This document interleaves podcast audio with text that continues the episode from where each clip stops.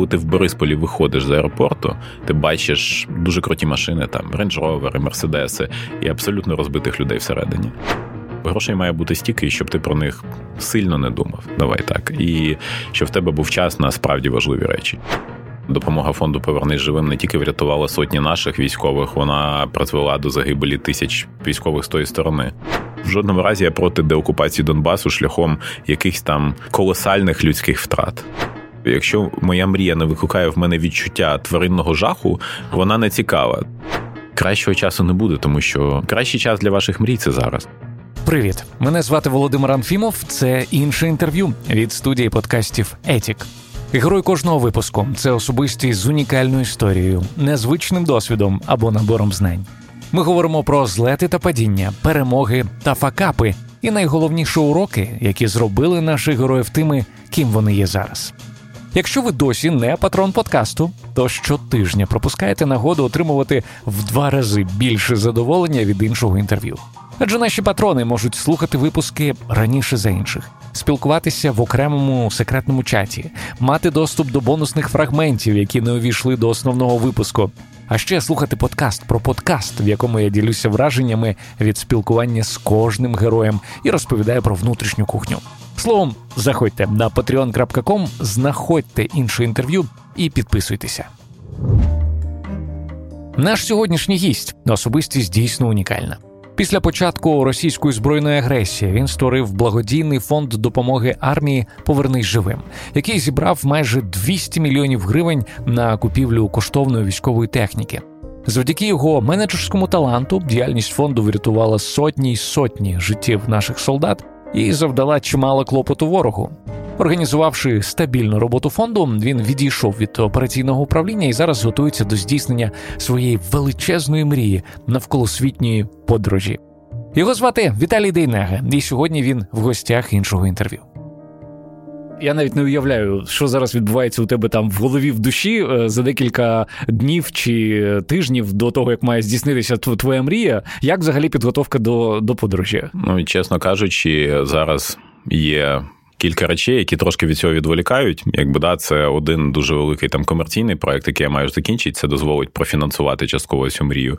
І другий, ну скажімо так. Я зараз вибрали дуже толкового міністра оборони, як мені здається, я можу помилятися, але всі попередні взаємодії з цією людиною були більш ніж позитивними. Це пан Різніков. І, так, і начальник генерального штабу, пан Залужний, теж ну дуже дуже нормальний мужик, ми з ним давно знайомі, були в різних ситуаціях. Я щиро дуже тепло до нього відношусь. Ну, це моє ставлення особисте, не там не будемо mm-hmm. з мене з організацією. І ну, відповідно є певне вікно можливостей. Ми зараз намагаємося просприяти, е, щоб. Наші напрацювання там аналітичні, там і ну коротше різні менеджерські організаційні допомогли, щоб відбулися певні зрушення, наприклад, щоб припинилася війна між Мінобороною і Генштабом, яка триває там скільки вони існують, mm-hmm. і тому, що Росія стягує війська на кордон, і ми маємо зробити деякі провести деякі процеси. Давайте я це так назву. Там прокомунікувати певним чином з певним там з частиною людей в цих організаціях для того, щоб ну, посприяти оздоровленню їхньої комунікації, оздоровлення їхньої співпраці, тому що ну ми дуже багато втратили часу вже і пора з цим зав'язувати. Я трохи пізніше хотів про це поговорити, але вже якщо ти згадав Росію і війська, я помітив, ну власне, це постійно відбувається, але ось останніми тижнями якось е, знову актуалізувалися. Е, актуалізувалися ці меседжі, що е, Росія активізується, можливе повномасштабне вторгнення. Що ти як ти реагуєш, коли бачиш це в інформаційному просторі? Я реагую спокійно, тому що я розумію, що наразі я не вірю в військову інтервенцію Росії десь на протязі найближчих пари років. Я думаю, що ця пара років у нас якраз є для того, щоб зробити якісь зміни, бо потім її ймовірність різко зростає. Дивіться, якщо дивитись так глобально, якщо mm-hmm. подивитись на глобус, а не на окремо нашу країну, тому що світ не закінчується в порятині, е, ми маємо розуміти, що Росія зараз дуже зайнята двома речами. Вона дуже зайнята аншлюсом Білорусі поступовим, mm-hmm. і вона зайнята консолідацією своїх активів в Середній Азії, тому що після того, як Таліби взяли Афганістан. Росії з'явилось дуже хороше вікно можливостей там, тому що країни, які ще там якось сумнівались, там що їм робить, mm-hmm. зараз розуміють, що в них є загрози з іншого боку, і вони вже значно більш договороздатні з Росією по всім своїм безпековим питанням. Тому я думаю, що в найближчі кілька років Росія буде більше зайнята цим. Вона буде грюкати зброєю, буде постійна якась там ескалація, тиск. Вони будуть тягнути свої газогони, там будуть боротися проти санкцій і так далі. Але в те, що вони полетять ракетами і літаками на нас найближчі пару років я оцінюю цю ймовірність як ну нижчу ніж раніше, скажімо так. Mm-hmm. І цей час треба ну обов'язково треба використати. Тобто тимчасово їм не до нас до такої міри, до якої могло би бути. Абсолютно вірно. А, Наскільки я знаю, то твоя ось ця. Е, а вибач, ще да. у них е, транзит влади буде ну можливий все-таки там ну, вже до маразма доживає Путін, і в них е, їм треба думати про транзит або про його чергове продовження, і це теж буде віднімати в них певну кількість організаційних mm-hmm. ресурсів, які так могли би витрачені бути на війну з нами. Поки в нас є ще трохи часу для того, щоб ми зібрались. І якщо ми за цей час зберемось і піднімемо ціну окупації або війни до такої до неприйнятної mm-hmm. для них, то в нас будуть ще роки на подальший якийсь розвиток будівництва доріг, розвиток всього іншого. Якщо ми цей час провтикаємо, ну ми сильно піднімаємо ризики, які взагалі не варто чіпати. Від геополітики ми повернулися з Віталієм до його мрії здійснити навколосвітню подорож. Виявляється, мрія ця не нова, їй вже понад 10 років. Запитую, з яких обставин вона з'явилася. Е, у мене була певна своя особиста криза в житті, і там я поїхав, в мене була мрія. В першого погляду ну, закохався в Індію. Я поїхав в Індію на спочатку на тиждень і вирішив, що через рік чи два там я поїду туди. Капітальніше. І я поїдав, поїхав майже на два місяці і об'їхав по ній 10 тисяч кілометрів там наземними видами транспорту. Е, побачив її дуже різні куточки, і я дуже круто перезавантажився. І я повернувся принципово там сильніше заряджений. Це був початок 2012 року, і потім в мене ще от були там моменти, коли я трошки так підзаряджався за рахунок подорожей. Якби цього не було, не було б в мене сили внутрішнього ресурсу на от таку такий великий проект, як фонд. Зараз я розумію, що я почуваюсь, знаєте, як телефон заряджений на там 8%. Mm. І оці 8% я хочу витратити на якісь о, вже останні речі, які я на прощання зроблю в тій постасі, в якій мене наразі знають. І зрозумівши, що я зробив весь ну, той максимум, на який я спроможен, зі спокійною совістю. от, Піду вийду з наглядової ради там свого ага, фонду. Ти тобто, навіть так хочеш. Е, ну, я хочу повернутись туди, колись. Але наразі я хочу, в мене пріоритет буде з грудня місяця. Це моє відновлення, переосмислення і. Пошук того, що далі. Бо в тому, що далі є певні константи. Це, наприклад, я після повернення хотів би сильніше зайнятися такими питаннями, як сім'я і діти. Наприклад, mm-hmm. да, в мене немає дітей. Одна з причин, чого їх немає, тому що в мене є ця мрія, яка з ними погано сумісна. Ну так. От, але є велика кількість інших знаків питання, які треба в щось трансформувати.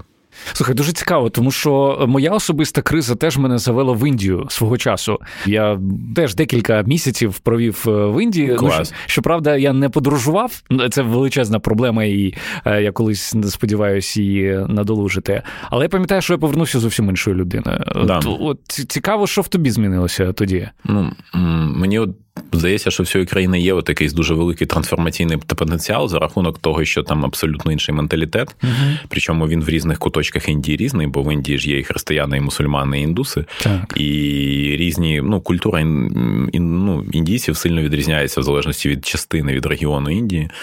І відрізняється там і колір шкіри, і багато ще чого. От. І я можу сказати, перше, я повернувся більш спокійним, розслабленим. У мене значно от після повернення я зрозумів, що в мене є сили, і в мене їх багато. І мені хочеться щось робити, і причому мені хочеться це робити легко, тобто без якоїсь насилля над собою. Mm-hmm. І я повернувся з відчуттям якогось внутрішнього спокою.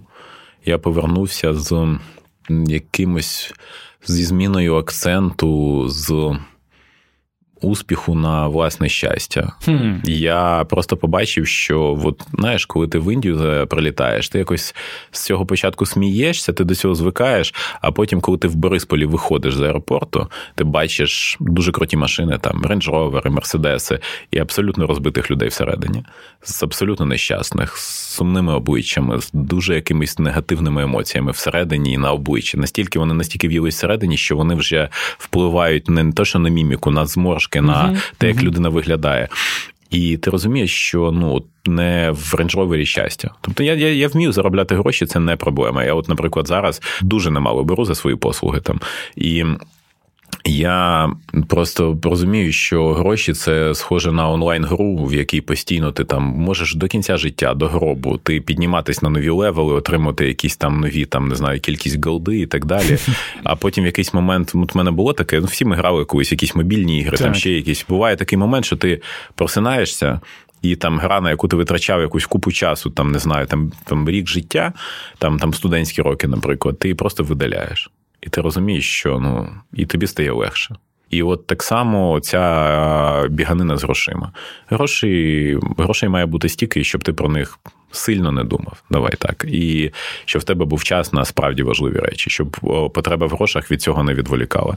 Я доволі аскетично живу, тому я читав е, і чув в твоїх інтерв'ю, що ти впродовж семи років, що займався фондом, ти там спав на матрасі без меблів. Ну, в мене була велика квартира. Я її купив там скільки? 15 років назад.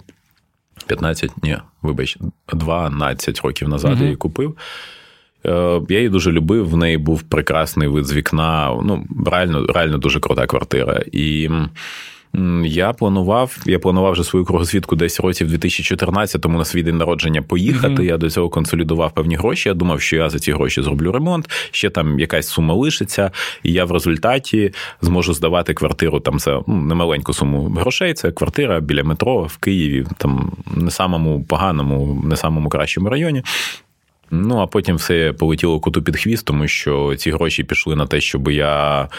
Ну, по-перше, я давав гроші на армію. По-друге, я коли я почав займатися фондом, я перестав займатися чим uh будь-чим, що приносило там нормальні гроші, якісь тому вони швидко закінчились.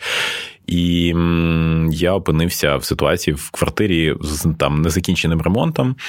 Е, відповідно, там знаєш, лампочка в патроні. Тобто, якби класна змонтована кухня, супер дорогий модний холодильник, ага. і лампочки в патронах висять, або там нема шпалер там ага. в коридорі, або ну от і от такі от штуки. Але якби а нема штор, знаєш, там ну блін, там можна, нема меблів взагалі, от крім кухні. Там і на кухні є ще стіл і стілець, от і все. Ну, і нічого, така аскеза, знаєш, це прикольно, коли ти лежиш в 30-метровій кімнаті, в ній є тільки матрас, на якому ти лежиш, і все. Але зато є величезне вікно, і ти, коли от повертаєшся зранку, ти дивишся в нього і ти бачиш тільки небо. І Клас. це таке враження. Або от в такий час, як зараз, ти бачиш оці там тисячі птахів, вони летять uh якраз на цьому на цій висоті. У мене був там дуже високий поверх. І ну, це кайфово. Е, От. Ну, тому жив скромно. Я з цим наразі окей. Я думаю, що там, коли мені буде там, не знаю, через 10-20 років, я можливо захочу більшого комфорту і вирішу, що я готовий це собі дозволити, що я готовий заробляти стільки, щоб дозволити собі вищий рівень комфорту. Але наразі я на це не підсаджуюсь, бо в тій самій кругосвітці, ну. По моєму досвіду навіть індійському, там іноді ти спиш там на вокзалі, на підлозі, там на керематі. Ну, так, тут особливо там luxury не варто розраховувати. Ну ні, ну luxury можна завжди, але питання, що воно а не кругом є, б, тоді твоя кругосвітка триватиме там пару місяців, а потім закінчаться бабки. Так, і на цьому на цьому все закінчиться. Ти часто в інтерв'ю, коли говориш про ось той період, е, коли все починалося, ти е, таке слово кажеш пацифіст. Що ти був пацифістом. Ну да, ну я слухай, в Індію їздив там. я Так, не знаю. так, так. Ти ти зараз розповідаєш, що ти такий там розслаблений, повернувся ну, і так далі. Ну, я вважаю, що люди мають не знаю, домовлятись, там любити одне одного. Я вважаю, що в принципі єдине, заради чого варто жити, це любов. І відповідно, якби ну я проти. Війна це дуже хрінова штука. От і я зараз намагаюся у своїй голові подружити ось ці дві тези про те, що ну любов е, має бути об'єднання і, і війна. Тобто, ти колись сказав, що ти почав займатися фондом, тому що насправді тобі було страшно брати зброю в руки. Так, да, я очевидно не настільки сміливий, щоб воювати сам. І і, і я ну і це така реакція, знаєш, поширена. Я думаю, і у багатьох людей вона ще настільки поширена, що вони взагалі от той момент я пригадую, коли був.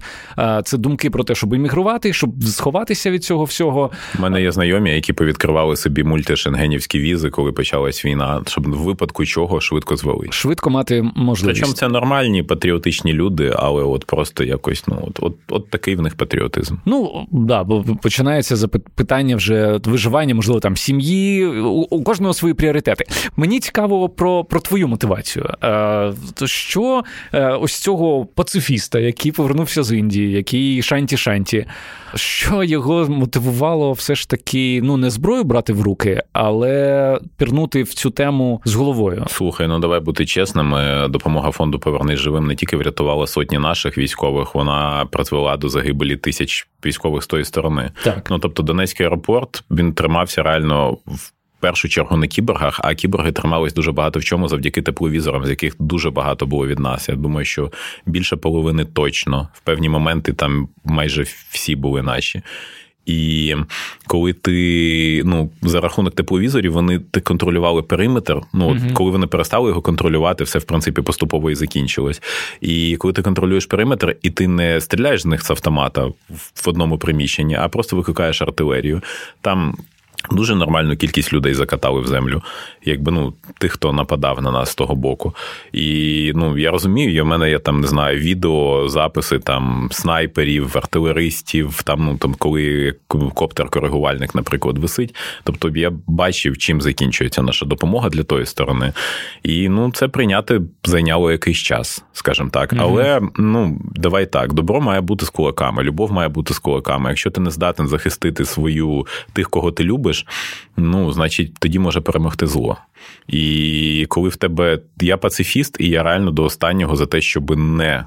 Ну, я проти того, щоб стріляти, починати війну, uh-huh. наприклад. Uh-huh. Да? Але якщо ти її почав, не ти, а її почав хтось інший проти тебе, ну ти вже не можеш бути пацифістом. На цьому пацифізм закінчується, і далі, і далі, якщо ти пацифіст і хочеш, щоб це закінчилось, ти маєш воювати. Тому що якби ми не дали їм по зубам тоді, ми б вмились значно більшою кількістю крові. Якби ми військовим шляхом не звільнили дві третини Донбасу окупованого, ми би лінія фронту зіткнення була би значно довшою. Кількість крові, яка проливається, була би значно більшою. Кількість людей, чиї долі було би споплюжено війною, була би значно більшою. Тому ну іноді, знаєш, от в індійській міфології да, в них головний Бог Ну так в них немає як головного бога, в них є брахман, який створив світ, mm-hmm. і якому на всю Індію там кілька храмів. Тому що він створив, і все, типу, ну чого його згадувати молодець, вже? Да. Ну, да, І молодець, дякуємо, дякуємо. Все, вам пока. От. І є, наприклад, там Ганеш, це Бог удачі, він є кругом, бо всі індуси хочуть, щоб їм щастило. У них кругом Ганеш. От Куди не плюнь, він цей людина з головою слона. А найбільш таким впливовим там, ну.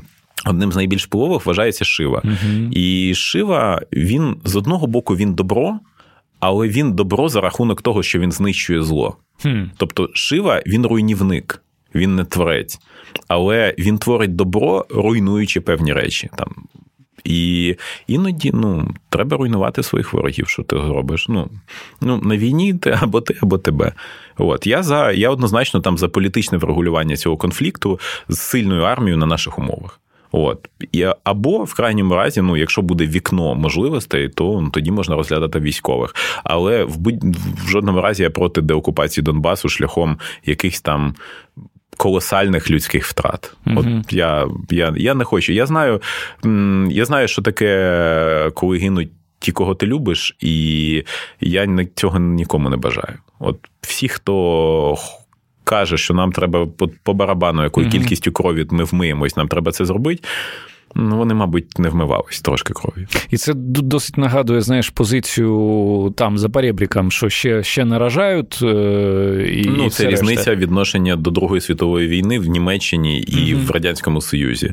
Тобто одні кажуть ніколи знову, інші кажуть, можемо ще. Да, але але, але угу. ті, хто кажуть, можемо повторити, я б от подивився на них в збройному протистоянні з рівносильним супротивником. Mm-hmm. Вони такі москалі, вони такі. Борзі тільки поки їм не дають по зубам. Потім вони починають кричати там про утиснення прав і все таке. Їх треба тупо пиздити до тих пір, поки вони від не відчепляться. І от все. От, от, от так. Ніяк інакше, ніякої іншої мови не розуміють. Треба, будемо сильними, будуть верещати як свині, і ми будемо мати те, що хочемо. Вони будуть нас там поливати брудом, кричати, які ми не люди, там фашисти, що завгодно. Але ми будемо мати те, що хочемо. Якщо вони нас почнуть хвалити, це значить, ми робимо щось супер погано. Да, я я навіть замислився, за яких обставин вони можуть почати нас хвалити. Вони починали хвалити деяких наших політиків в різні етапи існування України. У нас був період, коли у нас кожен президент після обрання літав на поклон, ага. включно з Віктором Ющенко. І ну, і вони на початку, вони, в принципі, з більшістю українських президентів намагаються загравати, щоб протягнути свої інтереси. І оце завжди небезпечна така штучка. Я радий, що там нинішня влада, за моїми враженнями, її ну, в більшій мірі скоріше пройшла, ніж не пройшла. У другій частині іншого інтерв'ю з Віталієм Дейнегою поговоримо про те, у чому, на його думку, секрет ефективності створеного ним фонду Повернись живим, які неприємні секрети приховує волонтерський рух, та яким чином можна приєднатися до Віталія у його навколосвітній подорожі. Нагадаю, що у нас є крутий інформаційний партнер на часі. Це медіаплатформа сучасних українців, де можна читати та публікувати класний контент, а також дізнаватися і обговорювати найсвіжіші новини на часі.ком. Також нагадаю, аби ви не забули підписатися на інше інтерв'ю, якщо досі цього не зробили. Зробити це можна в будь-якому мобільному додатку для прослуховування подкастів. Ми повертаємося до розмови з Віталієм Дейнегою, засновником фонду Повернись живим, який від початку військової агресії зібрав майже 200 мільйонів гривень на купівлю коштовної військової техніки. І не тільки зібрав, але й проконтролював цільове використання. Запитую Віталія, які особисті якості, на його думку, допомогли йому та його фонду працювати так ефективно. Знаєш, я точно не є там супергуру менеджмента, хоча я я читаю лекції, там mm-hmm. мене іноді просять там за гроші і так. Але є деякі речі, які я точно роблю краще за багатьох. Якби перше, і саме головне, мабуть, єдине, що я роблю прям дійсно добре, це я тримаю пріоритети в будь-якій ситуації. Я займався різними там єдиноборствами в школі в інституті. Зараз зрозуміло, що я навряд чи там проти групи людей постою в темному там провулку, але. Ну, були різні часи. І я просто пам'ятаю, що коли ти виходиш на спарінг, в тебе перша там півхвилини, хвилина бою це ти вивчаєш супротивника. Калібровка така. Та, ти, ти намагаєшся зрозуміти, де його слабке місце. Угу. Після того, як ти його знайшов, наприклад, він опускає руку, робить крок вперед. Передню, mm-hmm. та або коли там замахується, або він обов'язково після лівої хоче вставити праву, і в цей момент ліва йде вниз. І коли ти це запам'ятаєш, Далі ти просто маєш пам'ятати по барабану пропущені удари, по барабану те, що в тебе там пливуть впливе в очах і так далі. Ти маєш пам'ятати, що ти хочеш зробити конкретно. Тому що якщо ти просто будеш махати, от Динамо Київ, бій біги, да? от, якщо ти будеш просто махати руками, то ну, то в результаті лежати будеш ти, а не він. І ти маєш за будь-яких обставин пам'ятати, навіщо ти це робиш що ти хочеш зробити, і заради чого. Да? От І так само було в фонді. Тобто. Я просто тримав певні довгострокові пріоритети раз і домовленості два. Тобто я сказав в 2015 році, що я не буду, чи в 2014 навіть ну не суть важливо, uh що я не буду використовувати фонд як політичний трамплін. І я відмовлявся від ну дуже великих посад, прям прям максимально великих посад в цій країні. Міністра тобі ну, пропонували. Ну, якби так. Не так далі, далі, от давайте далі цього okay. пункту не йти. Тобто там Верховній Раді, ну коротше, я приходили всі, ага. я так скажу, крім крім ОПЗЖ там, от, і, і їм подібних там ребят. І я просто ну я я пообіцяв, що ну фонд не буде трампліном, я не буду його використовувати для політичної агітації, для того, щоб якось, ну там не знаю стрибнуть на якусь посаду. І там, поки я в фонді, я цим не займаюся. Я можу вести перемовини там з різними політиками mm-hmm. з метою протягування інтересів національних, тих, як, як їх бачить фонд. І ну, цього було багато, і наші політичні впливи. Ну я думаю, що директор фонду це посада значно потужніша за будь-якого народного депутата, крім кількох, mm-hmm. буквально. І по своїм спроможностям, по протягуванню своєї адженди в цій країні. Тому що якби ну це незалежна інституція з трьома мільйонами підписників, з п'ятьма мільйонами охоплення на місяць на сьогодні, з величезним кредитом довіри від людей, так. які дають в тому числі гроші. Це максимальний рівень довіри, коли люди тобі довіряють свої гроші, вони вірять, що ти їх витратиш правильно, там не вкрадеш нічого. І ну така організація, вона просто дуже впливова. З нею стараються не сваритись і стараються якось домовлятись, прослухатись, там взаємодіяти. Ну, більшість політичних таборів. І тому ну я просто тримав пріоритети. Я пам'ятав, що я почав це, щоб врятувати хоча б одне життя. Щоб якось ну, моя совість була чистішою. І, в принципі, потім з'явився смак до якихось вже історичних там звершень, до впливу на якісь дуже великі політичні рішення, типу позиції Зеленського в Нормандії в першій, коли він хотів домовлятись, і він ну там там було все дуже близько до того, щоб вони домовились про вибори на окупованій частині Донбасу. Так. І ми змогли це буквально. Це це, це була там великий елемент був удачі, але щастить тим, хто хоче. От ти ніколи випадково не потрапиш туди, де чувак опустив руку. Ти маєш туди постійно цілити і постійно шукати цей момент, рано чи пізно тобі пощастить. От так само в будь-якому успіху є елемент удачі. Питання тільки що якщо ти цієї удачі не шукаєш, її не буде. Так от, от повертаючись до Зеленського, чи про це не можна розповідати? Да ні, це стара історія, я публічно говорю. А, ти ти, ти про це розповідав. Ну, Є... Ну, Але вибач, да. по ага. Зеленському це там величезна заслуга нинішнього міністра оборони пана Резнікова, тому що фактично ми переконали, ми шукали Є хороша аналітична робота іншої великої організації, яка називається Фонд Нова Європа, які роблять аналітику по зовнішній політиці. Uh-huh. Вони просто проаналізували ряд дуже подібних до нашого конфлікту, конфліктів, як вони врегульовувались, і яка послідовність кроків правильна. Uh-huh. І просто там ну там все очевидно зразу, що якщо в тебе спочатку вибори, а потім роззброєння і демілітаризація, ти отримаєш новий виток війни. Ми в цьому переконали пана Резнікова. Пан Резніков практично там в останній момент переконав Зеленського. Після цього, як все повірив Зеленський, в це повірила вся делегація. Після цього були надважкі перемовини, але ми не отримали для України потенційно супернебезпечний результат. От і це була ну слухай, що відчуваєш в такі моменти? Ну якби я можу сказати, що в мене було кілька моментів в за час роботи фонду, коли щось вдавалося дуже велике, і це така ейфорія, яка тримає тебе доволі довго, і це дуже дає відчуття внутрішнього стержня. Що ти знаєш, що ти хочеш, і ти навіть якихось таких речей, ну, про які інші бояться навіть мріяти, да? а ти в тебе вистачає сміливості про це мріяти, і це іноді збувається. І мені здається, це твої особисті кордони якось розширює. Да? Mm. Ти починаєш ну, мріяти. Про більш е, глобальні так, речі. Ні, однозначно. Ну, менш глобальні не цікаві. Якщо моя мрія не викликає в мене відчуття тваринного жаху, вона не цікава. Тобто, ну тобто мрії, які вас не провокують, не челенджать настільки, що вам стає страшно до чортів, це якісь це значить мрія не вашого калібру. Вона вам не по розміру. Ну, от Мрії мають бути такими, щоб ти хвилювався, чи вийде, чи ні, щоб вони здавались тобі суперзухвалими. Будеш обламуватись, будеш падати. От моя мрія про кругосвітку. Та яка гарантія, що вона мені вдасться? Та ніякої. От мені самому цікаво, чи вдасться. Ми про це поговоримо. Е, ще пару слів е, про фонд е, і про той період. Ти в одному інтерв'ю сказав такі слова, що працюючи у фонді, ти мав часто справу з розчаруванням, в тому числі з розчаруванням в людях. Ну, звичайно.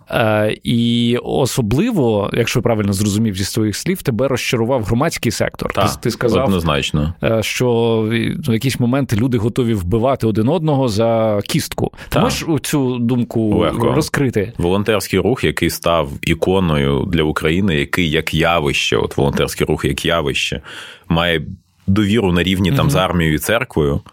Якщо ми від нього як явища перейдемо до окремо стоячих людей, більшість з них не пройшли випробування там мідними трубами, там водою, вогнем, да? тобто славою, грошима і владою. Хтось повівся на владу. Я взагалі абсолютно окей, коли волонтери йдуть в політику. Це абсолютно це право кожного конституційно. Mm-hmm. Якщо людина цього не обіцяла не йти, і вона йде, вона має на це повнісіньке право. Питання в тому, ким вона стає там. Чи вона стає, скажімо, чи чи вона стає гравцем, який грає в інтересах країни, mm-hmm. чи вона стає просто говорящою головою не завжди хороших людей Чи вона стає корупціонером просто, чи вона стає слабаком, який кинувся на посаду, яку він не тяне, і він її не витягує. Але це півбіди. Інша проблема, що частина людей, які навіть нікуди не пішли, бо в принципі ну або їх не позвали, або mm-hmm. ще щось, але вони нагребли собі підписників в Фейсбуці, тому що ну під час активної фази війни, бо тоді вони були актуальні, якась кількість людей в них повірила. Вони настільки захопилися чварами одне з одним. І причому ці чвари вони дуже часто про якусь абсолютну дрібницю. Хтось щось комусь сказав. Мене за час війни, ну з умовно колег там, ну тільки ледачий не полив брудом за щось, за якусь там маленьку срань. І я майже ніколи на ці штуки не відповідаю, тому що я не хочу. Я розумію, що якщо людина, яка от ну в неї є своє життя, в неї там зайнятий день, сім'я, робота, все вона. Їй не все одно війна, вона якось допомагає грошима, вона mm-hmm. там лайкає, репостить, якось за цим слідкує, але в неї є своє життя. І вона не знає цих всіх контекстів і не хоче знати. Да? І от коли така людина в Фейсбуці бачить двох волонтерів, які їй симпатичні, які поливають одне одного брудом, вона відписується від обох і відчуває розчарування в принципі в цьому явищі. Угу. З'являється відчуття, що сюди не треба ходити, тут брудно, тут не миють руки, тут якісь не знаю, там нездорові психічно люди просто б'ються за якусь хрінь. Угу. От тобі здавалося, що це люди, які, боже мой, вони ж там рятують життя, вони такі все. Ну, це майже сакральний такий статус. Ну так. Да. І тут угу. ти бачиш, як цей сакральний статус пісяє в тебе в ліфті, розумієш? Ну от от і все. От про таке. Тобі я бачив дуже багато. Ну, от коли, коли сильний мотив в вигляді активної війни, в вигляді активних бойових дій, коли все несеться, коли от немає просто часу на ці чвари, коли цей стимул пропав. Угу. А люди відчули, що вони знаєш, це як наркотик, слава як наркотик. Ти на неї підсаджуєшся, і далі тобі наступного дня треба встати. І а де ж моя тисяча лайків? Угу. А де ж тобі треба, щоб тобі тисяча людей натиснуло лайк, сказали, ну, ти молодець. до цього. Угу. Так, і, і, а ти маєш розуміти, що колись наступає день, коли цього не буде. І коли тобі треба буде починати з нуля. І коли, і це нормально, якщо ти був колись там на висоті, про тебе всі там телевізори показували, а зараз ну нема про що показувати. Ну тобто я не люблю людей, які кажуть, напиши пост про мене. Навіть з моїх там друзів. Я кажу, ну я можу написати пост про те, що ти робиш, якщо mm-hmm. ти робиш щось корисне. Я не хочу наганяти тобі підписників просто так. Ну тобто, для чого? Mm-hmm. От і а люд, людей ламає. Вони починають привертати до себе увагу. В них починається ломка. Mm-hmm. Ломка це завжди якась. Е, ну, людина стає агресивнішою, імпульсивнішою в стані цієї ломки. І після цього вона в стані цієї ломки починає шукати свою наркоту. Та там пробивати всі телеграм-канали, її там, звичайно, нема, тому що ну там війна не актуальна, людина не знайшла собі місця в цьому житті, і ти назад на роботу не хоче. І самий простий спосіб отримати всі ситуації увагу хайп, звичайно, хайп, конфлікт там і так далі. І просто через якийсь час ну, більшість підписників цих людей розчаровуються. Я не буду зараз називати імен, але є дуже відомі волонтери там з десятками там тисяч підписників, яких просто огидно читати. Я просто повідписувався, когось я видалив з друзів, когось не став видаляти. Це просто огидно. Тому що ну, людина, вона, знаєш, коли людина з'їжджає з глузду. На очах багатотисячної аудиторії це супертрагічна історія. Мабуть, так. Ти про одну залежність сказав від слави. Е, в своїх інтерв'ю ти ще часто повторюєш е, тезу про іншу залежність, е, про залежність від війни, від перебування на фронті. Угу. Я знаю, що у тебе був період, коли ти впродовж року щотижня. Ну, Ти гарно підготувався, я бачу. Так, я... Було. було. було. Таке... Ну, Це було потрібно для роботи, тому що у нас пішла людина, яка відповідала за війну, і я максимально ці контакти перейняв на себе, бо є така штука, яка не делегується, це відносини. Угу. Що там не знаю, ми з тобою дружимо сім'ями, наприклад, і я там знаю, як ти страждав, коли тебе кинула перша дівчина, а ти знаєш там, наприклад, е, там про якісь мої слабкості то я не можу тебе от сказати так, дивись, от ти дружив сьогодні зі мною, а завтра от Вася, він нормальний чувак, дружи з ним. Я йому все про тебе вже розказав. От, Воно так не працює. І в якийсь момент е, у нас пішла людина, на якій були всі відносини з фронтом, і це було супер важко, але ну, я дивись. Клієнт фонду Поверни живим, фонду Поверни живим два клієнта. Один, який дає гроші, інший, який отримує тепловізор. Ти маєш постійно тримати руку на першому і другому. Угу. Якщо в тебе виникає розрив, і ти перестаєш відчувати от нерв одного і нерв другого, ну то значить, десь уже. Десь близько твій кінець uh в цій сфері. Тому мені було це потрібно, і мені потрібно було відбудувати роботу того, що зараз називається військовим відділом фонду. Тому я щотижня на один день, іноді на два їздив на фронт, там більш. Детально відчував ті потреби, які ми закриваємо, туди ми йдемо не туди. Вибудовував цю роботу. Потім, скажімо, ця робота стала на дуже системні рельси, і моє настільки глибоке залучення стало вже не таким важливим. Я б відбудовував інші речі. Е, коли ти ось про цей період казав, ти казав, що багато людей, ну можливо, ти і сам відчував а, абсолютно іншу атмосферу, яка там, бо там є біле і чорне. Тут е, Та, друзі слухай, ну, там на там, війну підсаджують. Там, там вороги. Ось і я ми... думаю, що багато багато людей насправді, які повернулись з війни, сумують по цьому, як згадують як щось дуже класне, що було з ними, не через ну там жахлива, ну, жахливі умови. Ну, як порівняння, навіть навіть хороший бліндаж, mm найкращий бліндаж, гірший за не знаю. Простеньку квартиру, от гірший, тому що ну там в квартирі в тебе буде ліжко, ортопедичний матрасик, там буде там тепло взимку, дай Бог холодно влітку. Ну тобі буде комфортно. А там дискомфорт. Плюс тебе постійно намагаються вбити, постійно щось прилітає, гинуть твої друзі. Ну, тут, да, тут. Ну, типу, типу, не сильно комфортна така да. історія, так. Але оці всі умови вони створюють таке відчуття близькості і таке відчуття, що тут свої там ворог. Воно від підрозділу до підрозділу, від різних періодів війни воно мінялося. Чим інтенсивніша війна, тим цього більше. Чим там менше, чим всі там сидять, курять і готують борщ, тим звичайно менше. Mm-hmm. Да? Тому що ну, коли тебе не зайнятий війною, то хочеться десь там і 50 грам накатити. Якби, да? Тобто ми, ми знаємо, що ця проблема теж вона існує, mm-hmm. на жаль. Ну, Вона насправді багато в яких арміях існує. Так от, оце відчуття простоти світу угу. чорно-білості, однозначності, воно настільки підсаджує, що ти хочеш піти в цей світ. Тому що коли ти з нього повертаєшся, тобі дуже дискомфортно. У тебе були думки залишити те, чим ти займаєшся тут, і повністю присвятити себе ось цьому світу, такому простому і зрозумілому. Як на це питання відповів Віталій Дейнега, та яку не дуже зручну правду про деяких військових розкрив, слухайте ексклюзивно на патреоні іншого інтерв'ю. patreon.com інше. Коли ти відходив від ось е, операційних справ від того, щоб там бути повністю залученим, е, що ти відчував в цей момент? З якими думками ти йшов? Я на той момент був на такій стадії виснаження, що там мені було важко. От, Але це було таке відчуття, що ти якийсь електромотор, який підключили до мережі, розігнали до максимально можливих обертів, а потім відключили. Хм. Тобто, розумієш, якби і він продовжує крутитись. А хоча вже якби ну там нема що крутити, те і живлення вже теж не подається, але тебе ще трохи несе. І я через це, от буквально з прес-конференції, на якій я там показав, там що все, от документи, все переписав хату на кота. Я поїхав десь на місяць, просто максимально коротше, знайшов в Україні максимально ізольований від світу куточок. Там мені допомогли поселитись, там майже нікого не було, крім там дуже дуже вузького кола людей. Там хтось зі мною був, а хтось іноді приїжджав. І я просто ну, не хотів в цьому стані, в принципі, бути десь на публіці, навіть на там для своїх сусідів, друзів, там mm. кого завгодно. Потім я трішечки відновився. Якби там ми був непростий рік ну, фонд звикав до нової системи управління, де є наглядова рада, де директор уже не всесильний, тому що ну, я, як засновник організації, директор міг абсолютно все. Угу. І такої влади вже в фонді ніхто не має і не буде мати. А ну, зараз ти це влада зробив спеціально. Так, вона розділена між директором і наглядовою угу. радою для того, щоб ну, були стримувачі противаги, і вони гарно спрацювали вже кілька разів. Ну, Тобто, десь наглядова рада. Ну, у нас є досвід уже там зміни директора, в нас mm-hmm. є досвід е, впливу там на стратегію. Там, да, ну, Я вважаю, що система гарно працює, наглядова рада.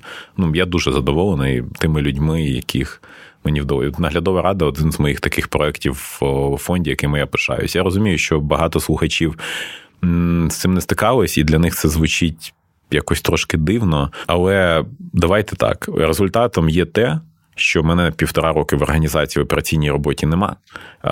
Я не був в офісі Я за ці півтора роки був один чи два рази в офісі, mm. і там я забирав якісь речі. Тобто я там не бігаю, не сижу на голові, там не намагаюся якось їм керувати. І при цьому фонд там бере все нові і нові вершини далі. І це не справа не тільки в людях, якість людей і в команді, і в наглядові дуже висока. Тут справа ще в конструкції з цих mm-hmm. людей. Бо ті самий волонтерський рух, і там дуже багато прикладів політичних, там шоу-бізнесових, бізнесових в цій країні показують, що навіть суперкласні люди, якими на наповнена неправильна конструкція, вони можуть перетворитись на поганих людей. Не всі люди здатні а витримати ті виклики, які ставить перед ними життя, і б не всі люди здатні визнати свою помилку. І дуже часто об це ламаються, розсипаються там, не знаю, партії, банкрутують фірми, роз, там сипаються музичні гурти mm-hmm. і так далі. І для цього потрібна правильна конструкція, де в кожного є обмеження, і в кожного є влада, ні в кого вона не є абсолютною, але при цьому не є бюрократії, і ну це все збалансовано гарно. Я не можу не запитати, як тобі таку конструкцію вдалося побудувати. Які ноу-хау, хоча б декілька якихось поінтів. Ну я нічого такого не робив екстраординарного, я зробив по книжці, в принципі, так як це ну і потрібно робити. Єдине, що я коли там вибирав баланс повноважень, і ну я, наприклад, лишив команді фонду право визначати стратегію. Я міг лишити це право наглядовій раді, але в такому разі кількість мотивації внизу була б нижчою, і ну, це, скажімо, не вистачало би енергії цій конструкції. Тому я дав дуже багато повноважень команді більше ніж там будь-коли в неї було, але під жорстким контролем людей чия експертиза дозволяє судити про правильність чи неправильність там тої стратегії, яка є. Е, ну і наглядова рада просто це суперпорядні люди з великим бекграундом, з розумінням якихось таких стратегічних речей, які можуть. Раз на там три місяці вийняти команду повністю з операційки і перевірити те, що я завжди робив пріоритети. Угу. Туди чи туди біжим. Тому я абсолютно спокійно лишу цей фонд на цю наглядову раду. Я от наступного тижня чи там через тиждень я вже юридично лишуся тільки там в загальних зборах організації, тобто в органі, який ну. Приймає тільки там вже рішення про закриття організації, про якісь такі суперфундаментальні mm-hmm. штуки. Ну, от, І через кілька років повернусь і буду вже дивитися, що далі. Про декілька років і про плани на ці декілька років. Один з твоїх останніх постів він досить такий ну, відвертий. Е, і ти написав про таку емоцію, як е, страх. Хоча пишеш про про мрію, і ти пишеш про те, що ну насправді страшно від того, що ти затіяв, і не знаєш, чи це все чи це в себе вийде. Що ти собі, от для людей, які можливо не слідкують за за твоїм Фейсбуком, власне, що ти задумав? Як ти це все бачиш? Я задумав здійснити свою стару мрію, поки в мене немає дітей, поки я не маю такого коріння, яке б мене прибивало тут в Україні. Я хочу об'їхати світ і подивитися, який він, дати йому трансформувати мене, дати можливість собі побачити взагалі, як люди живуть інакше, як те, як вони живуть, міняє їхнє життя. Тобто, да, оця країна вона будувалась так, uh правлялась так, тому вона така. Да, Дивитись, які різні, як діються різні системи, дивитись на різні менталітети, дивитись на людей, які живуть геть інакше, ніж я, і яке це дає результат. Ну, в мене великий був досвід з Індії, коли ти бачиш, що можливо. В тебе щось не так з пріоритетами. Mm. Якщо він щасливий, а ти ні. Mm-hmm. Ну, Я точно хочу побачити світ, тому що ну, світ не закінчується на там в чопі, і світ не закінчується Чорним морем там і кордоном з Росією. Світ значно більший, він значно інший. Я скільки подорожував від там Вашингтона там до Нью-Делі, від Страсбурга до Мілана, від Великої Британії до фестивалю Man, там в горах Калів Невади. І я можу сказати, що всі наші стереотипи про інші країни і інші там місця в цьому світі дуже часто є нічого мають не мають спільного з цими місцями і з цими країнами. Я просто вже перестав сперечати з людьми, яких є стереотипи про Індію, там, угу. наприклад, що вона така, там, не знаю, якась стрьомна, небезпечна. ще Брудна якась... і все таке інше. Брудна, да, але ну, ну питання, які, але питання, да. наскільки брудна, там, як, ну, коротше, що, там, що да. там не можна. Да, Люди такі, о Боже, вона якась така мірська, я туди не хочу їхати. Ну, а ти там був. Там, ну. Я знаю, що є спосіб взагалі долучитися до твоєї подорожі, розкажи про це. Е, ну, я довго думав, тому що ну, до останнього в мене в мене дуже багато знаків питання. Я зараз залучений там в ряд процесів, які забирають дуже багато мого часу, тому підготовку я свою оцінюю там на 3 з плюсом. І в мене є ряд там незакритих питань. Тому я насправді в мене до останнього була така спокуса, що може не виходити в паблік цим, от поки я не буду зовсім впевнений. Але я розумів, що якщо я хочу залучити якісь гроші від людей, ну мені треба виходити, і треба виходити, блін, в мій день народження. Я не можу перенародитись в інший день, коли я буду готовий. Тому я так зважив всі там за та проти, і я розумів, що коли я публікую цей пост, це якби я спалюю мости. Тобто я ну я не зможу через там місяць сказати: ой, ребята, я передумав. Угу. Я, мабуть, мабуть, я піду тут, влаштуюсь на роботу. Коротше, буду жити спокійне життя. От а ну а ти маєш розуміти, що ну в світі ковід країни відкриваються, да, закриваються. Тут час ну, обрав, звісно, такий. Ну дивись, кращого часу не буде, тому що кращий час для ваших мрій це зараз. Так. От, Кращого часу не буде по тій простій причині, що я ну, зараз готовий. Я зараз відпустив фонд вже там практично остаточно. Я не вв'язався в якусь нову історію, яка мене, я впевнений, наступна історія мене засмокче ще там на років на сім. От, І поки є така можливість. Ну, це треба робити. Сидіти тут, та в мене нема проблем з заробітком в такому форматі, але ну теж якось в підвішеному стані сидіти на валізах ще рік. Ось зараз ковід, а через рік якась іще хрінь вискочить, Це і точно. все. І ну і що, скільки скільки чекати? Я 10 років вже чекав. Ну, типу, мене задовбало чекати. Я я поїду, я почну цю подорож. Я в залежності від різних параметрів буде залежати, чи є, чи вона піде ціляком, і я от поїхав і вернусь через кілька років, чи все-таки я буду іноді вертатись для якихось задач візових. А, Там, якщо я вирішу, наприклад. Робити відео, да, то мені точно да, треба от повертаючись там... до того, як по, до тебе приєднатися, я це мав на увазі. А, Ну, якщо дивіться, якщо все дуже просто, якщо ви хочете, щоб я зі своєї кровосвідки е, робив україномовний контент, неважно, це будуть там з тими ресурсами, що в мене є, я зможу робити фотографії, якісь пости в Фейсбуці, Інстаграмі і так далі. Якщо ж все-таки є потреба відео, є потреба якось. Побути разом, пережити разом цей досвід, можливо, щось зрозуміти, щось побачити, зафіксувати ось це все. То для цього я збираю гроші на Патреоні, ем, тому що мені потрібна техніка, мені потрібна буде допомога, якби можливо, один або навіть два попутники. І тоді стануть можливими якісь більш складні штуки, ну, типу Ютуба того ж. Це не просто, але ну, я не те, щоб я сильно боявся непростих речей. Ну, тут, здається, це не та людина, а, яка тому, може. Тому мене можна підтримати на сервісі Patreon. Там вже 194 людини це роблять там сумарно на 1800 доларів. Якщо я сказав, якщо я зберу 3000 доларів на Патреоні, я точно піду в ютубну історію. Друзі, я е, сподіваюся, що ви зрозуміли натяк е, і і заклик, тому знаходьте на патреоні не, не тільки інше інтерв'ю його підтримати, але і е, сторінку Віталія. Ми дамо посилання в описі до цього. О, я я буду дуже вдячний. епізоду. Будемо разом збирати на те, щоб цю мрію, ну принаймні, щоб ми змогли теж побачити, розділити з тобою це раз. Я тобі дуже вдячний за це інтерв'ю. Буду відпускати, бо розумію, що в тебе справ. Так, я супер вдячний да, за за це, за розуміння. І я хочу подякувати слухачам. Якщо ви дослухали до цього місця, значить вам чомусь було цікаво, і це мені надзвичайно приємно. Друзі, це все на сьогодні. Якщо вам сподобався цей випуск, не забудьте поділитися ним з друзями та залишити відгук на Apple Podcasts, якщо слухаєте нас на цій платформі. З вами був Володимир Анфімов. Почуємося.